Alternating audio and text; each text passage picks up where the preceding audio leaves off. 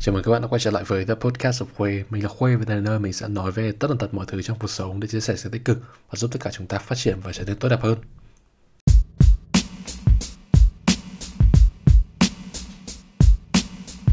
Trong tập ngày hôm nay, tập đặc biệt phần 2, mình sẽ chia sẻ với mọi người về 10 bài học còn lại mình đúc kết được trong năm 2020. Những bài học này mình nghĩ rằng không chỉ áp dụng dành riêng cho bản thân mình mà hoàn toàn có thể chia sẻ được và áp dụng được với tất cả mọi người. Qua đó chúng ta sẽ có những cơ hội để nhìn lại năm 2020 của mình tốt hơn, đồng thời cũng sẽ có cơ hội để chuẩn bị sẵn sàng cho năm 2021. Trong tập ngày hôm nay, mình sẽ dành thời gian để nói về hai nhóm bài học còn lại, đó là nhóm bài học về sức khỏe và nhóm bài học về cuộc sống.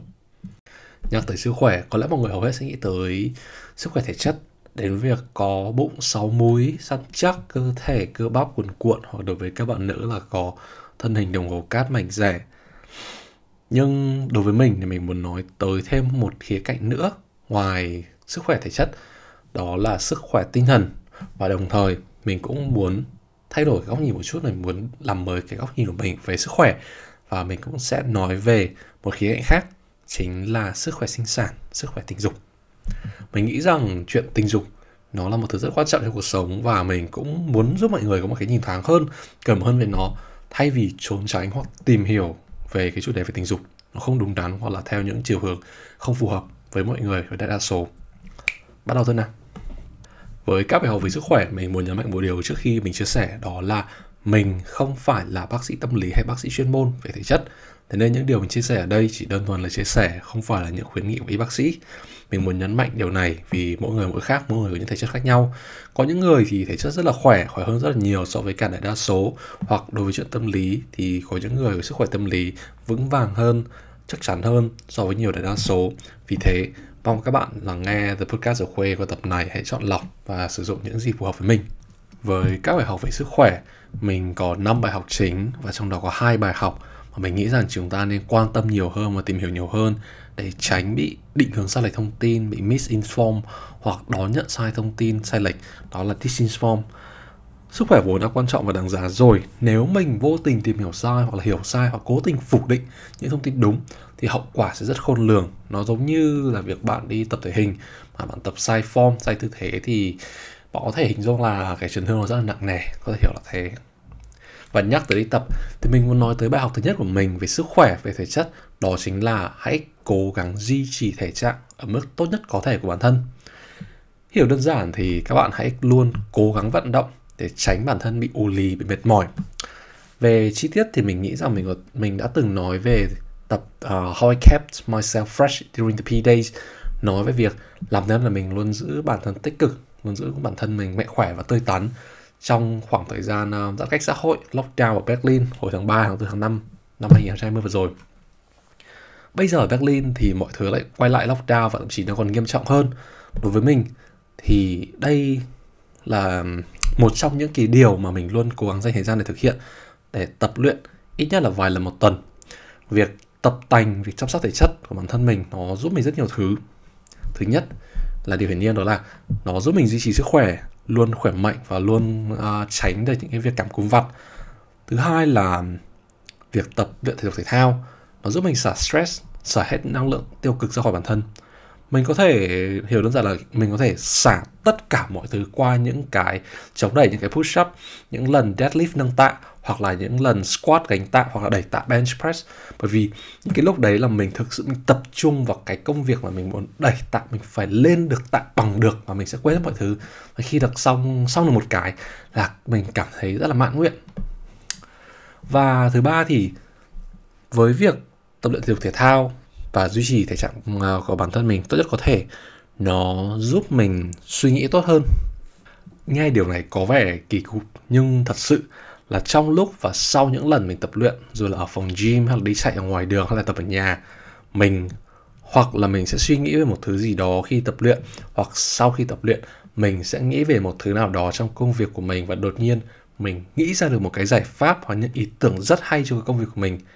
À, mình không biết đây là một cái cái thủ thuật đối với cả tâm lý hay là đối với cả với cả bộ não nhưng thực sự mình tin rằng việc tập luyện thể dục thể thao việc duy trì sức khỏe nó khiến bản thân mình suy nghĩ tốt hơn thông thoáng hơn và nó giúp mình suy nghĩ đúng và hiệu quả hơn.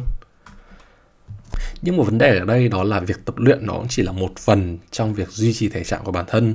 Việc duy trì thể trạng của bản thân còn phụ thuộc vào việc chúng ta ăn uống như thế nào chúng ta sinh hoạt ra sao chính là chế độ ăn uống và chế độ sinh hoạt của chúng ta. Đơn giản nếu chúng ta suốt ngày ăn fast food đồ ăn nhanh hoặc liên tục nạp đường vào trong cơ thể uống Coca-Cola, uống bò húc hoặc là chúng ta đi ngủ vào lúc 2 giờ sáng, dậy vào lúc 7 giờ sáng hoặc là chúng ta ngồi giả mắt vào màn hình điện thoại hoặc màn hình máy tính khoảng tầm 16 đến 24 tiếng một ngày thì đơn giản là không thể nào chúng ta có thể có được một cái thể chất tốt của bản thân đâu. Nhưng mình nghĩ rằng chúng ta không nhất thiết phải cân đo đong đếm chi ly những người mẫu, những siêu mẫu chăm chút với cơ thể của họ mà chúng ta có thể đơn giản hơn một chút chúng ta có thể theo dõi và cải thiện chế độ ăn của mình cũng như giờ giấc sinh hoạt của chúng ta để chúng ta mỗi ngày khi chúng ta thức giấc hoặc chúng ta chúng ta đặt lưng xuống, chúng ta luôn cảm thấy mạnh khỏe nhất có thể. You are what you eat, bạn chính là những gì bạn ăn, bạn chính là những gì bạn tiếp thu vào. Những gì chúng ta nạp vào cơ thể hay những gì chúng ta tiếp nhận vào cơ thể cũng chính là những nguồn gốc quyết định những suy nghĩ, hành động và thói quen của chúng ta. Hoặc chúng ta ăn uống thất thường dẫn tới việc tích tụ những sự tiêu cực, u mê ù lì quyết định đến những suy nghĩ, những hành động tiêu cực và xả lên những người khác, hoặc chúng ta ăn uống lành mạnh, nạp vào những chất bổ để vun đắp sự tích cực, tươi tắn và quyết định đến những suy nghĩ, hành động và để chia sẻ sự tích cực với tất cả mọi người. Quyết định là mỗi chúng ta hãy coi cơ thể và tâm trí của chúng ta như là một ngôi đền. Chúng ta phải tôn trọng nó và kính trọng nó. Sẵn tiện mình nói tới những suy nghĩ, hành động, chia sẻ sự tích cực. Mình muốn chuyển tới bài học thứ hai về nhóm sức khỏe điều này cũng liên quan đến tư duy tâm lý và đồng thời cũng tác động tới những quyết định về thể chất. Đó chính là hãy học cách thiền. Nghe thì có vẻ hơi hàn lâm. Nhưng nếu mọi người có biết về tác dụng của thiền thì thiền mang tới rất nhiều lợi ích cho mỗi người từ việc giảm căng thẳng những vấn đề tâm lý từ nhẹ tới nghiêm trọng, thậm chí cả trầm cảm và những hội chứng rối loạn lo âu, rối loạn hoảng sợ, panic attack, vân vân vân vân. Đúng thật là thiền, nó nghe thì đơn giản nhưng với nhiều người, việc ngồi yên ở một chỗ chỉ tập trung vào hơi thở của mình và gạt đi những suy nghĩ, những lo âu thực sự là rất khó. Mình có một người bạn, bạn ấy từng gặp phải sang chấn tâm lý, psychological trauma bởi gia đình và dẫn tới những suy nghĩ những cái ý định về self harm về tự hại bạn ấy trải qua chuyện này với một thời gian khá là dài nhưng vấn đề là bạn ấy tự chịu đựng chuyện này một mình vì gia đình cũng không phải là nơi để bạn ấy chia sẻ. Vì khi bạn ấy biết rằng khi mà mình muốn chia sẻ với một gia đình thì gia đình sẽ coi mình như một trò đùa hoặc lấy mình làm tiêu khiển lấy mình làm thước đo. Ví dụ như là con nhà người ta thế này thế kia tại sao mày lại thế này thế nọ? Nhưng mà sau một đợt thì bạn ấy tìm đến ờ, khóa thiền khóa thiền khóa tu. Khóa tu mùa hè ngắn hạn. Và khóa thiền mình nhớ là bạn ấy đi um, Vipassana mình không nhớ là tên đọc chính khác không? Vip, Vipassana Vip, Vipassana. Và bạn ấy đã quyết định tìm đến để giải thoát cho bản thân. Giải thoát cho bản thân. Đến giờ tuy rằng mình vẫn chưa được gặp lại bạn ấy nhưng những gì bạn ấy chia sẻ mình tin rằng bạn ấy đang dần vượt qua những sang chấn những chuyện buồn những chuyện không vui bạn ấy đã từng trải qua và đang trên con đường chữa lành cho bản thân mình thiền nó không chỉ đơn giản là một liệu pháp thư giãn, mà nó còn là một phương thức trị liệu tâm lý cho tinh thần, cho bản thân chúng ta. Bản thân mình cũng đang làm quen dần với thiền, bắt đầu từ những thứ nhỏ nhất như là học cách kiểm soát hơi thở của mình, hiểu cái hơi thở của mình, cho tới việc làm quen với sự tĩnh tâm, gạt bỏ được những suy nghĩ, những lo âu trong đầu. Nó đúng thật là không đơn giản, nhưng mình tin rằng đây sẽ là một việc cần thiết cho bản thân mình, không chỉ cho bây giờ mà cho tương lai khi mà cuộc sống nó bộn bề nó nhiều thứ và chắc chắn là chúng ta sẽ luôn có những cái vấn đề chúng ta lo âu và chúng ta phải suy nghĩ. Nhưng mà có vẻ như là kiểu mình đang đi hơi quá xa trên cái con đường uh, tâm linh trên con đường psychedelic kiểu xuyên không hư không. Có lẽ chúng ta nên bước lùi lại một chút. Mình sẽ quay trở lại với cả bài học thứ ba. Mình muốn tất cả mọi người chúng ta hãy cùng bước lùi lại một bước.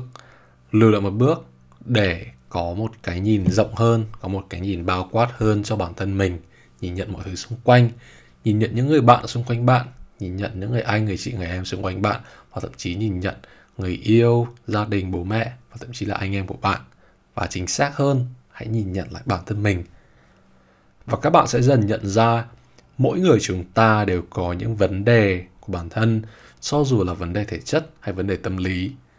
Mỗi người có một hoặc vài vấn đề hoặc là họ sẽ sẵn sàng nói ra để tìm kiếm sự giúp đỡ, hoặc họ sẽ im lặng và giữ nó cho riêng mình. Nhưng chung quy lại, cho dù họ có nói ra hay không, vấn đề của mỗi người là gì, chúng ta cũng nên tôn trọng sự khác biệt và vấn đề của họ. Ví dụ như bạn này bị thừa cân, tăng cân nghiêm trọng, vì thật ra là bạn ấy bị rối loạn tuyến giáp, chứ không phải bạn ấy ăn đồ ăn vặt, đồ ăn ngọt, đồ ăn nhanh suốt ngày.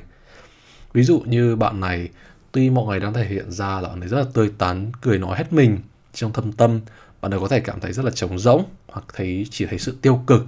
Có thể đó là trầm cảm, có thể đó là những rối loạn lo âu hoặc những triệu chứng khác, vân vân.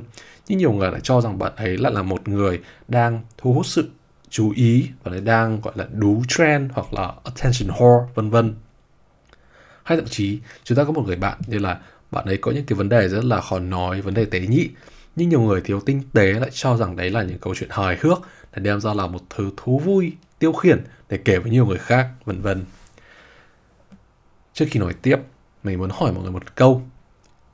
Nếu bạn là một trong những người vừa kể trên, bạn sẽ cảm thấy thế nào?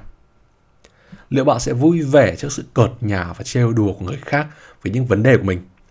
Liệu bạn sẽ đón nhận những sự tiêu cực vào bản thân để dần tích tụ để nghĩ tới việc thực hiện một hành động nào đó tiêu cực với chính bản thân mình lấy cảm hứng từ bộ phim It's Okay to Not Be Okay. Cảm ơn bạn uh, Phương Linh rất nhiều. Quyển sách uh, Toxic Parents, cha mẹ độc hại. Cảm ơn Vi rất nhiều. Và cuốn sách 12 Rules for Life, 12 quy luật cuộc đời của Jordan B. Peterson. Và đặc biệt là câu motto của thành phố Berlin nơi mình đang sống là No Judgment. Và một số câu biến thể khác như là Judgment Free Zone. Mình đã đúc kết được bài học cho bản thân mình, cũng chỉ là học từ ba ở đây, mình chia sẻ với mọi người. Đây, mình tin rằng lẽ ra phải là bài học. Nó phải là được cái bài học phải nguyên tắc là nó áp dụng tiêu chuẩn quy tắc với cả cuộc sống từ rất lâu rồi. Đó chính là hãy tôn trọng sự khác biệt và vấn đề của mỗi người. Chỉ vì thế mình mong tất cả các bạn lắng lắng nghe the podcast of Khuê cho dù các bạn có những vấn đề gì hãy các bạn biết rằng những người bạn những người thân hoặc tất cả mọi người xung quanh mình có những vấn đề gì liên quan đến thể chất tinh thần hoặc thậm chí là về chuyện sức khỏe tình dục và những vấn đề khác mình mong rằng các bạn hãy cố gắng hiểu cho họ và đồng thời hãy tôn trọng những vấn đề của họ, sự khác biệt của họ.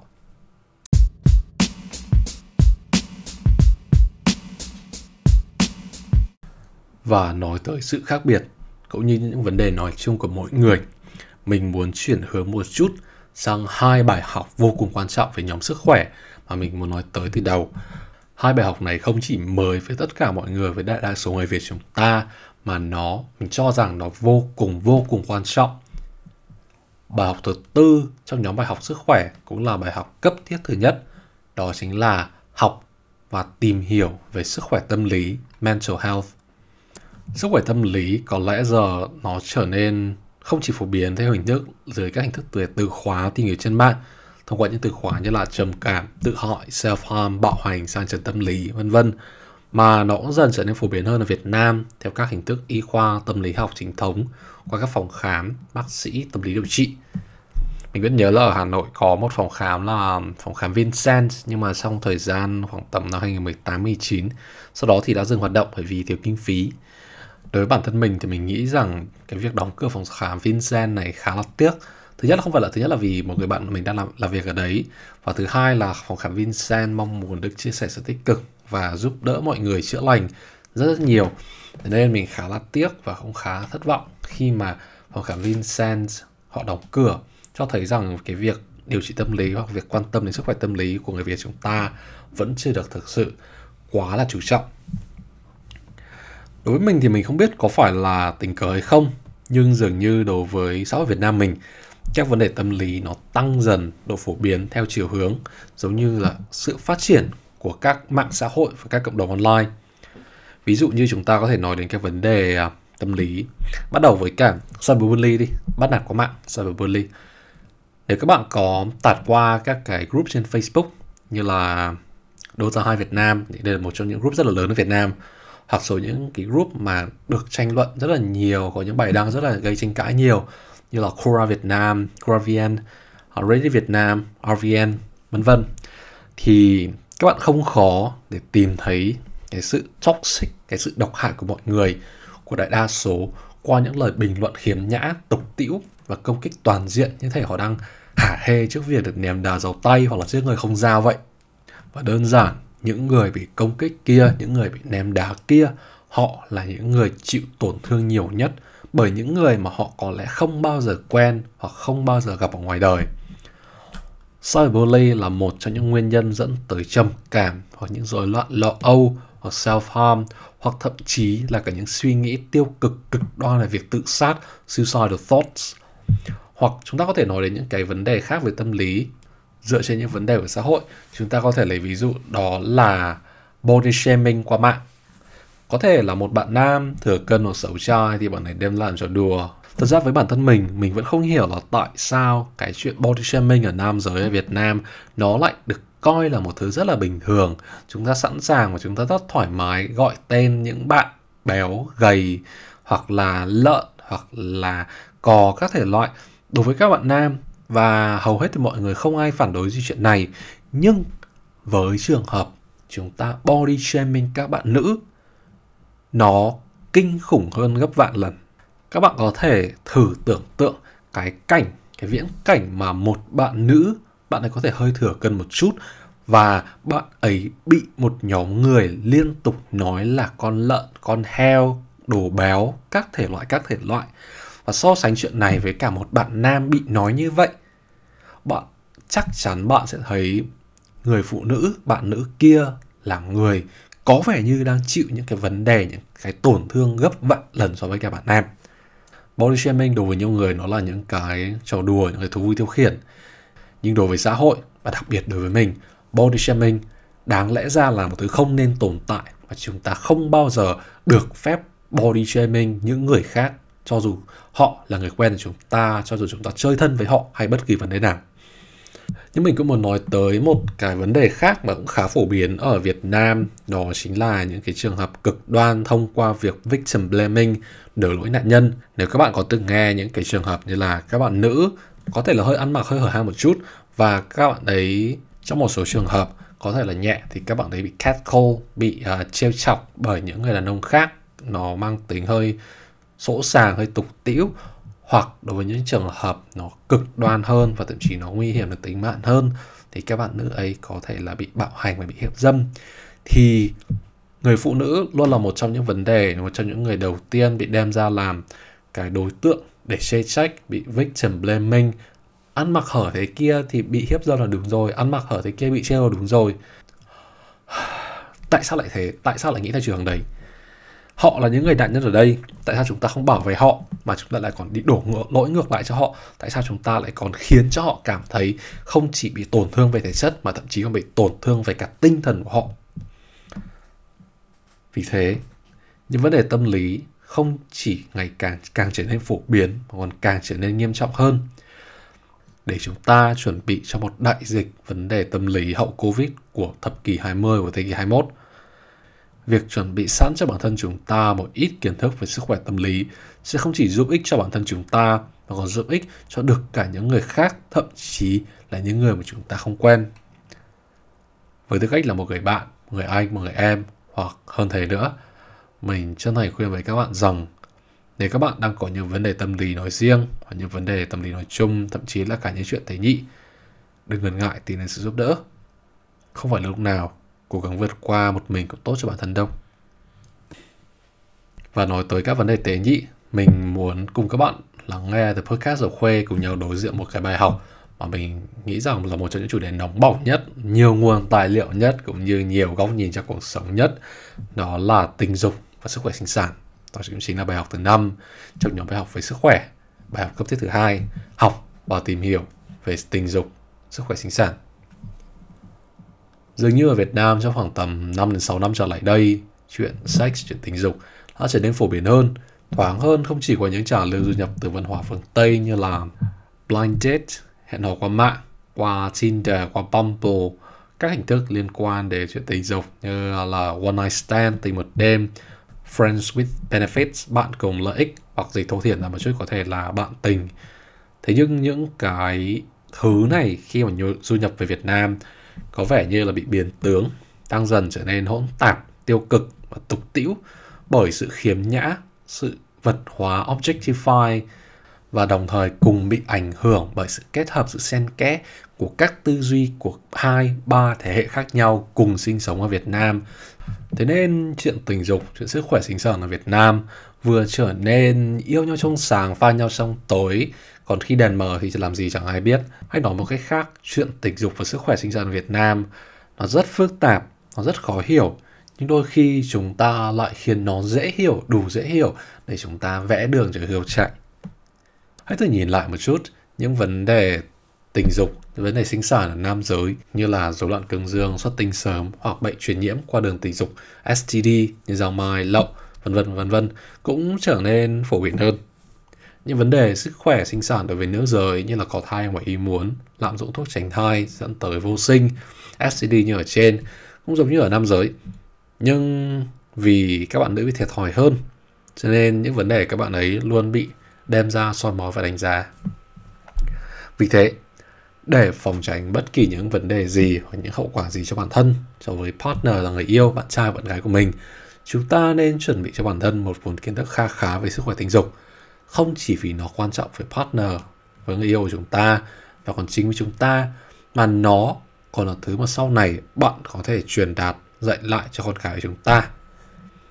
Nhưng thôi, tạm vậy, nói về các bài học về sức khỏe. Có lẽ mình mình nghĩ là mình sẽ tạm nói về sức khỏe sinh sản ở thế này thôi. Còn nếu có cơ hội và nếu có thời gian mình nghĩ rằng mình có thể nói riêng một tập nếu mà mình có đủ chuyên môn giống như là bác sĩ khoa sống vậy. Và để tóm gọn mình vừa nói về năm bài học về sức khỏe gồm có một cố gắng duy trì thể trạng ở mức tốt nhất có thể của bản thân hai học cách thiền và tĩnh tâm ba tôn trọng sự khác biệt và vấn đề của mỗi người 4. Học và tìm hiểu về sức khỏe tâm lý. 5. Học và tìm hiểu về sức khỏe tình dục. Nhưng thôi, chúng ta nên nghĩ và nói về thứ gì đó vui vẻ hơn và hướng về tương lai hơn nhỉ. Hãy cùng mình tiếp tục với năm bài học cuối cùng về cuộc sống nói chung.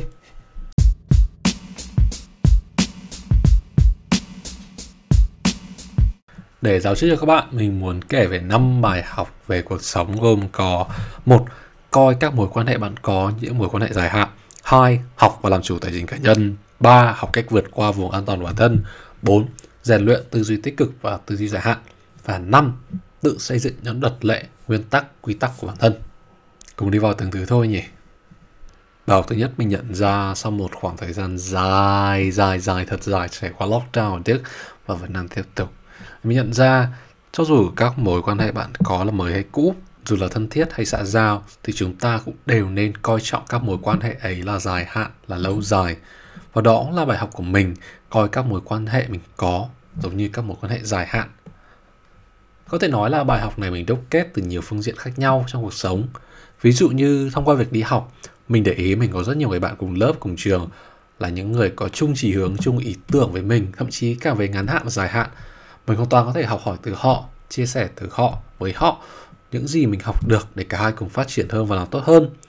Và vì mình nghĩ rằng mình cũng nên giữ một quan hệ tốt hoặc ít nhất thể hiện thiện trí với họ để sau này, cho dù mình có tái ngộ với họ trong một dự án, một công việc nào đó thì mình vẫn có thể làm việc với họ một cách suôn sẻ hợp tác tốt với nhau và cùng nhau làm hết sức mình cho công việc và việc này nếu nghĩ như vậy sẽ giúp chúng ta duy trì được các mối quan hệ không chỉ cho vài tháng tới mà còn thậm chí cho có thể vài năm sau một thời gian dài nữa và điều này tương tự với các mối quan hệ ở công ty, ở chỗ làm với bạn bè, với người mình quen dù xã giao hay thân thiết và thậm chí là cả những người mình quen qua mạng.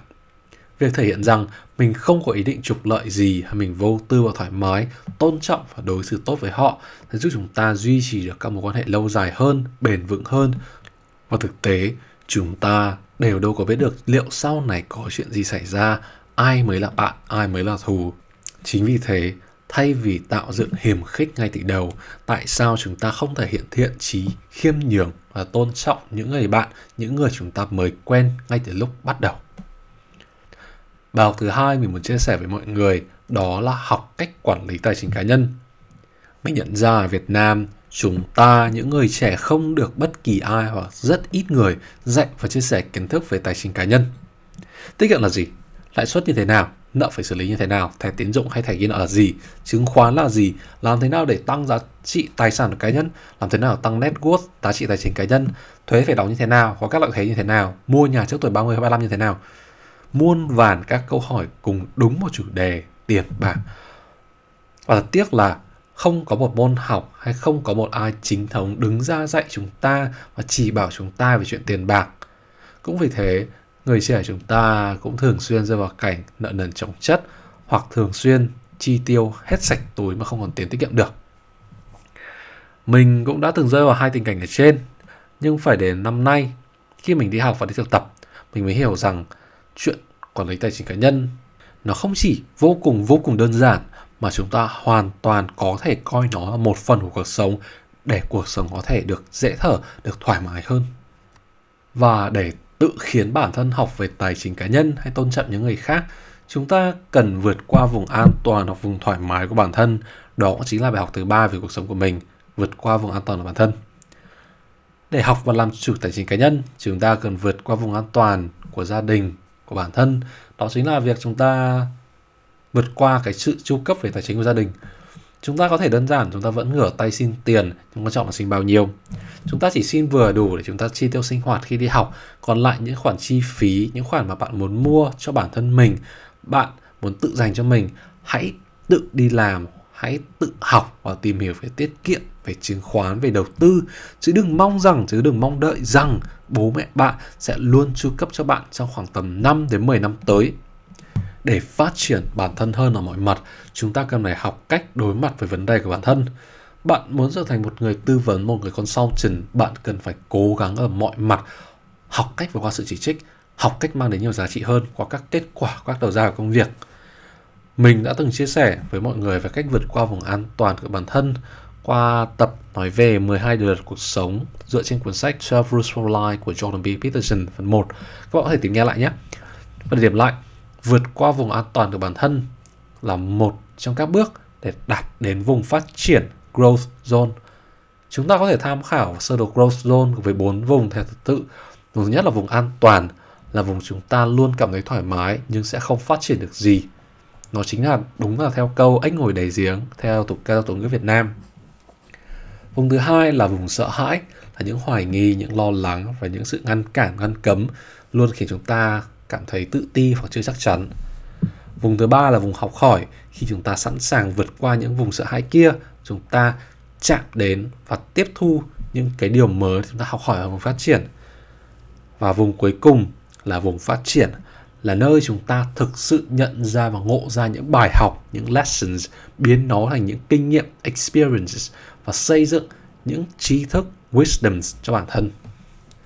Việc áp dụng biểu đồ này nó không chỉ giúp chúng ta tự phản ánh tốt bản thân hơn mà hiểu bản thân hơn mà còn giúp chúng ta đánh giá bản thân những kỹ năng những năng lực ta còn thiếu sót và cần cải thiện bổ sung để vượt qua được nỗi sợ và những thử thách trong cuộc sống của chúng ta việc học hỏi và phát triển bằng cách vượt qua vùng an toàn cũng chắc chắn là sẽ cần có những sự bổ trợ những sự hỗ trợ vì không phải lúc nào chúng ta cũng sẵn sàng cũng chuẩn bị đủ để vượt qua những cái vấn đề của bản thân những cái sự sợ hãi của bản thân một cách nhẹ nhàng và đơn giản để làm được điều đó, mình tin rằng chúng ta sẽ cần phải rèn luyện tư duy tích cực và tư duy dài hạn để thực sự bứt phá và phát triển.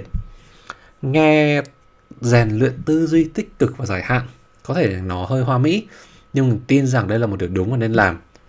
Chúng ta có thể xây nên một chu kỳ hoặc hiểu hình dung ra một chu kỳ về suy nghĩ và hành động.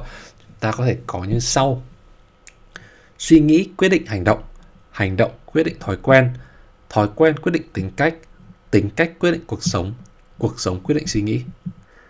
Nếu chúng ta suy nghĩ tích cực, tin tưởng và đánh giá đúng vào năng lực của bản thân và bản thân chúng ta thì chúng ta sẽ sẵn sàng thử thách và dấn thân để trải nghiệm. Khi đó, chúng ta sẽ vừa không sợ thử thách, vừa xây được thói quen muốn phát triển và trải nghiệm nhiều hơn. Và những trải nghiệm sẽ khiến chúng ta trưởng thành, phát triển và nâng tầm cuộc sống, tầm suy nghĩ, tư duy cũng như mọi thứ chúng ta có trong cuộc sống các bạn có thể so sánh cái tư duy tích cực và dài hạn này với phương pháp 5 bước để hiểu rằng bạn muốn gì và bạn cần gì để thực hiện hoặc đạt được nó. Phương pháp 5 bước đây cũng nằm trong một trong các tập podcast đầu tiên của mình nằm trong tập nói về nguyên tắc trong cuộc sống lấy cảm hứng từ cuốn Principles Life and Work của Ray Dalio. Phương pháp năm bước mình vừa kể trên chúng ta có hiểu đơn giản gồm có một mục tiêu, hai vấn đề, ba lý do và giải quyết, 4. Kế hoạch và phản ánh 5. Thực hiện kế hoạch Nhân lúc nói tới nguyên tắc trong cuộc sống dựa trên cuốn Principles Life and Work của Ray Dalio, mình cũng muốn kết thúc nhóm bài học cuộc sống với bài học cuối cùng chính là xây dựng luật lệ, quy tắc và nguyên tắc của bản thân. Tự xây dựng những luật lệ, những quy tắc của bản thân nghe nó hơi kỳ cục. Nhưng nếu bạn thử nghĩ, nếu 7 tỷ người, gần 8 tỷ người trên thế giới đều phụ thuộc vào một hai nguyên tắc thì chúng ta khác gì một tổ hợp học máy machine learning đang tự học và nâng cao trí tuệ intelligence của bản thân. Mỗi người là một bản thể khác nhau. Mỗi người có những phương thức, những thích ứng, những ưu thế, nhược điểm hay những lựa chọn khác nhau. Vì thế không đơn giản chúng ta có thể áp dụng và học thêm một vài quy tắc, nguyên tắc nhất định trong cuộc sống. Thay vì thế, hãy nghĩ tới việc chọn lọc, tiếp thu và tự xây cho bản thân mình những quy tắc, những luật lệ trong cuộc sống phù hợp với bản thân mình, phù hợp với tiêu chuẩn cộng đồng, với những phép tắc và những giá trị đúng đắn của cuộc sống.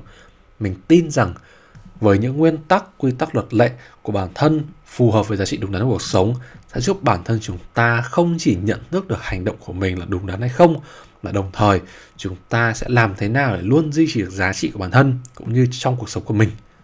Và cũng như là thế tương lai của chúng ta sẽ dần được định hình rõ ràng hơn phát triển hơn và các bạn có thể tự tin vào cuộc sống tương lai hơn. Vậy thôi hết rồi. Năm 2020 qua chúng ta có lẽ là cũng nên cất nó đi cất vào một ngăn tủ thôi đối với người phương Tây dương lịch đối với họ thì uh, 2020 chưa qua rồi. Bây giờ họ đang làm mới bản thân họ với năm 2021 với người Việt mình thì chỉ còn chưa đầy một tháng nữa là chúng ta sẽ kết thúc tháng chạp của năm canh tí kết thúc một năm âm lịch của chúng ta để chuẩn bị cho năm tân sửu. Đối với nhiều người năm 2020 năm 2020 canh tí là một năm khủng hoảng đầy biến động của họ. Đối với một số khác năm 2020 năm canh tí lại là một năm để họ lột xác để thay đổi bản thân. Mỗi người chúng ta sẽ có những bài học khác nhau, có thể chưa phù hợp chưa? Nhưng mình tin rằng mỗi người chúng ta sẽ luôn có những bài học đúng đắn và cần thiết cho bản thân. Nhưng đồng thời mình cũng muốn nói tới cái quá trình phát triển, cái progress, cái tiến độ của chúng ta. Như mình đã từng nói một lần về peer pressure, áp lực đồng cấp. Mỗi người chúng ta đều có những cái tiến độ khác nhau đều có những cái trình độ khác nhau chính vì thế khi mà bạn thấy một người phát triển hơn mình bạn làm giỏi hơn mình không có nghĩa là bạn phải cố gắng bằng được giỏi như người ta mà bạn luôn phải nhìn lại so với bản thân mình của ngày trước, của quá khứ, bạn đã làm tốt hơn bao nhiêu. Với mình, năm 2020 sẽ không chỉ là một trong những năm đáng nhớ, mà cũng là một dấu mốc quan trọng đánh dấu tuổi 25, chạm ngưỡng một phần tư cuộc đời. Mình vừa có rất nhiều bài học sau những lần vấp ngã, nhưng mình cũng nhặt được rất nhiều những chìa khóa để mở những cánh cửa tiếp theo để mình đi. Và mình tin rằng mình đang đi đúng hướng. Việc làm podcast này cũng vậy. Việc mong muốn chia sẻ sự tích cực và giúp mọi người phát triển hơn cũng vậy. Việc mình đi du học nhưng bị ảnh hưởng bởi Covid cũng vậy. Việc mình được đi thực tập nhưng chỉ được thực tập online từ xa cũng vậy. Và đặc biệt, việc mình tin tưởng vào năng lực và giá trị của bản thân mình cũng đang đi đúng hướng và mình tin vào điều đó. Vậy còn các bạn thì sao? Các bạn có những bài học gì cho năm 2020 của mình? Hãy chia sẻ với mình qua The Podcast of Khuê qua email the podcast of khuê com hoặc trực tiếp qua Facebook fanpage The Podcast of Khuê hoặc qua Instagram The Podcast of Khuê để các bạn có thể chia sẻ hơn với mình hơn. Các bạn có thể tìm kiếm The Podcast of Khuê ở trên Spotify, iTunes và Anchor.fm và đừng quên để lại rating đánh giá để The Podcast of Khuê có thể chạm đến nhiều người hơn và các bạn có thể có cơ hội để chia sẻ thật lòng mình hơn. Và đừng quên hãy like hoặc follow The Podcast of Khuê qua Facebook The Podcast of Khuê hoặc qua Instagram The Podcast of Khuê. Mọi ý kiến của các bạn đều được lắng nghe. Còn bây giờ, xin chào và hẹn gặp lại trong các tập tiếp theo.